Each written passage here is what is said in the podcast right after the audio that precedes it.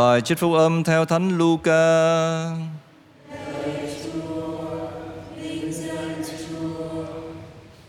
Khi ấy Chúa Giêsu đầy hoang lạc trong Chúa Thánh Thần, người nói: Lạy Cha là Chúa trời đất, con xưng tụng Cha, vì đã giấu không cho những người thông thái khôn ngoan biết những điều này, nhưng đã tỏ cho những kẻ đơn sơ.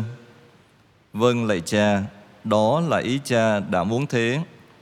Cha ta đã trao cho ta mọi sự, không ai biết Chúa Con là ai ngoài Chúa Cha, cũng không ai biết Chúa Cha là đấng nào ngoài Chúa Con và những người được Chúa Con muốn tỏ cho biết. Rồi Chúa Giêsu quay lại phía các môn đệ và phán: Hạnh phúc cho những con mắt được xem những điều chúng con xem thấy, vì chưng ta bảo các con có nhiều tiên tri và vua chúa đã muốn xem những điều chúng con thấy mà chẳng được xem, muốn nghe những điều chúng con nghe mà đã chẳng được nghe.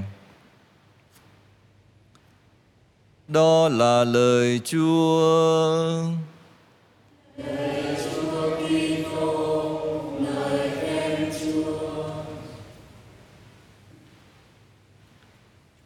Tin mừng cho người bé mọn. À, có một cái câu chuyện về con lừa với con sói như thế này. À, con lừa nó đang đi lững thững trên cái đoạn đường từ xa thì nó bắt gặp một con chó sói đang tiến về phía nó. Thế thì nó nhận thấy rằng con lừa nhận thấy rằng chắc chắn mình sẽ không thoát khỏi cái năng năm vuốt của con sói này đâu, dữ lắm. Thế nó mới giả què đi cả nhắc cả nhắc Thế con sói chạy tới à, Chào chú mày khỏe không? À, Hỏi thăm để trước khi làm thịt đó mà. À, Có chăn chối điều gì không? Thế thì chú lừa mới nói ừ, à, Bác ơi em thì à, sắp chết rồi. À, Nhưng mà em chỉ có một điều thôi bác à, giúp cho em. Nãy nhảy qua cái rào á Có một cái gai nó đâm vào chân này Đau quá. Bây giờ thì trước khi à, ăn thịt em nó thì bác à, giúp em một điều thôi rút cái gai ra thôi nha, rút cái gai em. Để em đỡ đau rồi bác lát bác ăn nó không bị vướng cái gai. Thế thì uh, sói nghe cũng bùi tai ừ, thôi lâu lâu làm công ích cho mày cho chú mày một tí. Đâu giơ cái chân ra đây. Thế thì uh, chú lừa giơ chân ra sói lom khom lom khom kiếm cái cái cái gai nằm ở đâu. Thế thì chú lừa mới lấy hết sức của mình đạp một phát thật mạnh ngay cái mỏm cái con sói. Đạp mạnh nổi mà gãy hết hàm răng của con sói luôn. Thế rằng lừa bỏ chạy à, sói đau điếng. À, không còn hàm răng nữa làm sao đi ăn thịt được?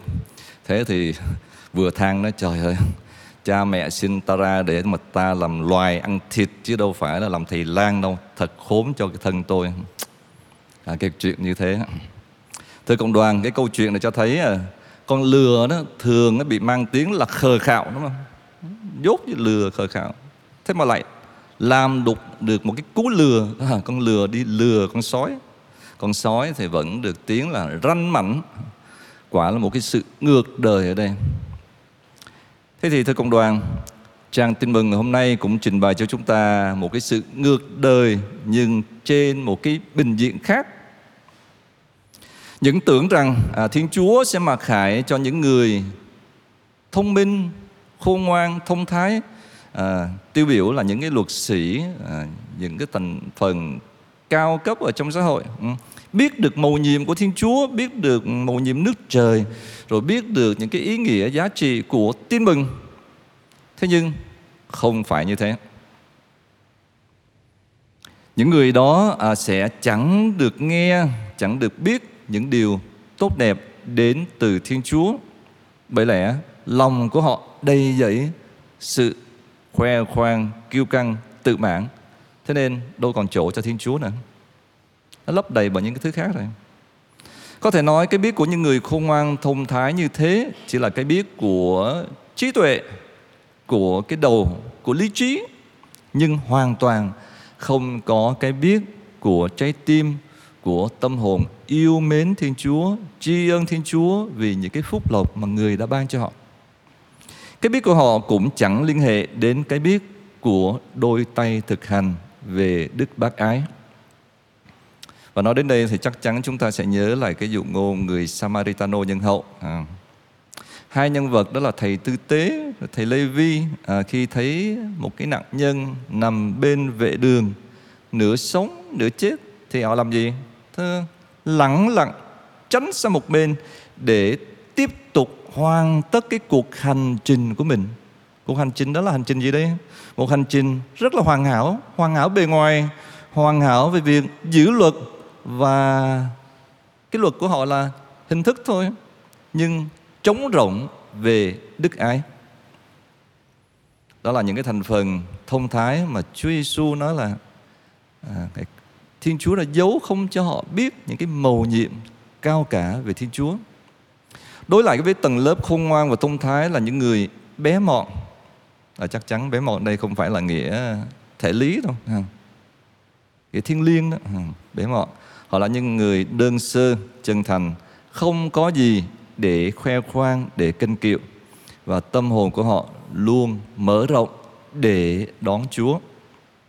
Thế nên Chúa đã ưu ái mặc khải cho họ biết về nước Thiên Chúa, về Chúa Cha, về sứ điệp của tin mừng. Hiểu biết Thiên Chúa không nhất thiết là thuộc lãnh vực trí tuệ, cũng không phải là dành riêng cho một cái tầng lớp ưu tuyển nào đó. Nhưng những người có thể được nói là như thế này, càng thấp bé thì càng dễ dàng khám phá những mầu nhiệm liên quan đến Thiên Chúa. Thế nên chúng ta thấy rằng lý lẽ của Thiên Chúa thì khác với lý lẽ của phàm nhân chúng ta và sự khôn ngoan của Thiên Chúa chắc chắn cũng khác với cái sự khôn ngoan của con người. Những con người càng bé nhỏ, càng trở nên trống rỗng và đơn sơ trước Thiên Chúa thì càng được Thiên Chúa yêu thương và Ngài sẽ đong đầy hồng phúc của người cho những cái tâm hồn gọi là trống rỗng như thế sẽ được lấp đầy bằng ân sủng của Thiên Chúa. Tóm lại thưa công đoàn, muốn đón nhận ơn Chúa cũng như là muốn hiểu biết Thiên Chúa ngày càng sâu sắc thì chúng ta càng phải trở nên đơn sơ, bé mọn trước mắt Thiên Chúa và cũng như là trước mắt tha nhân nữa.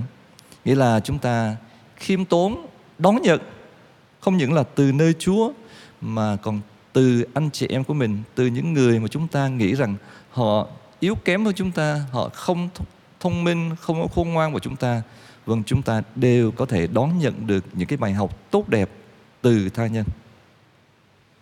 Xin chúa ban cho mọi người chúng ta tâm hồn khiêm nhu đơn sơ bé nhỏ để chúng ta cảm nghiệm được những cái mầu nhiệm mà chúa đã mặc khải cho chúng ta qua những cái trang tin mừng. Xin cho chúng ta càng học biết về chúa bằng khối óc và bằng lý trí thì chúng ta càng thấm nhuần sứ điệp của Chúa bằng tâm hồn, yêu mến và bằng đôi tay, hăng say thực thi đức bác ái. Amen.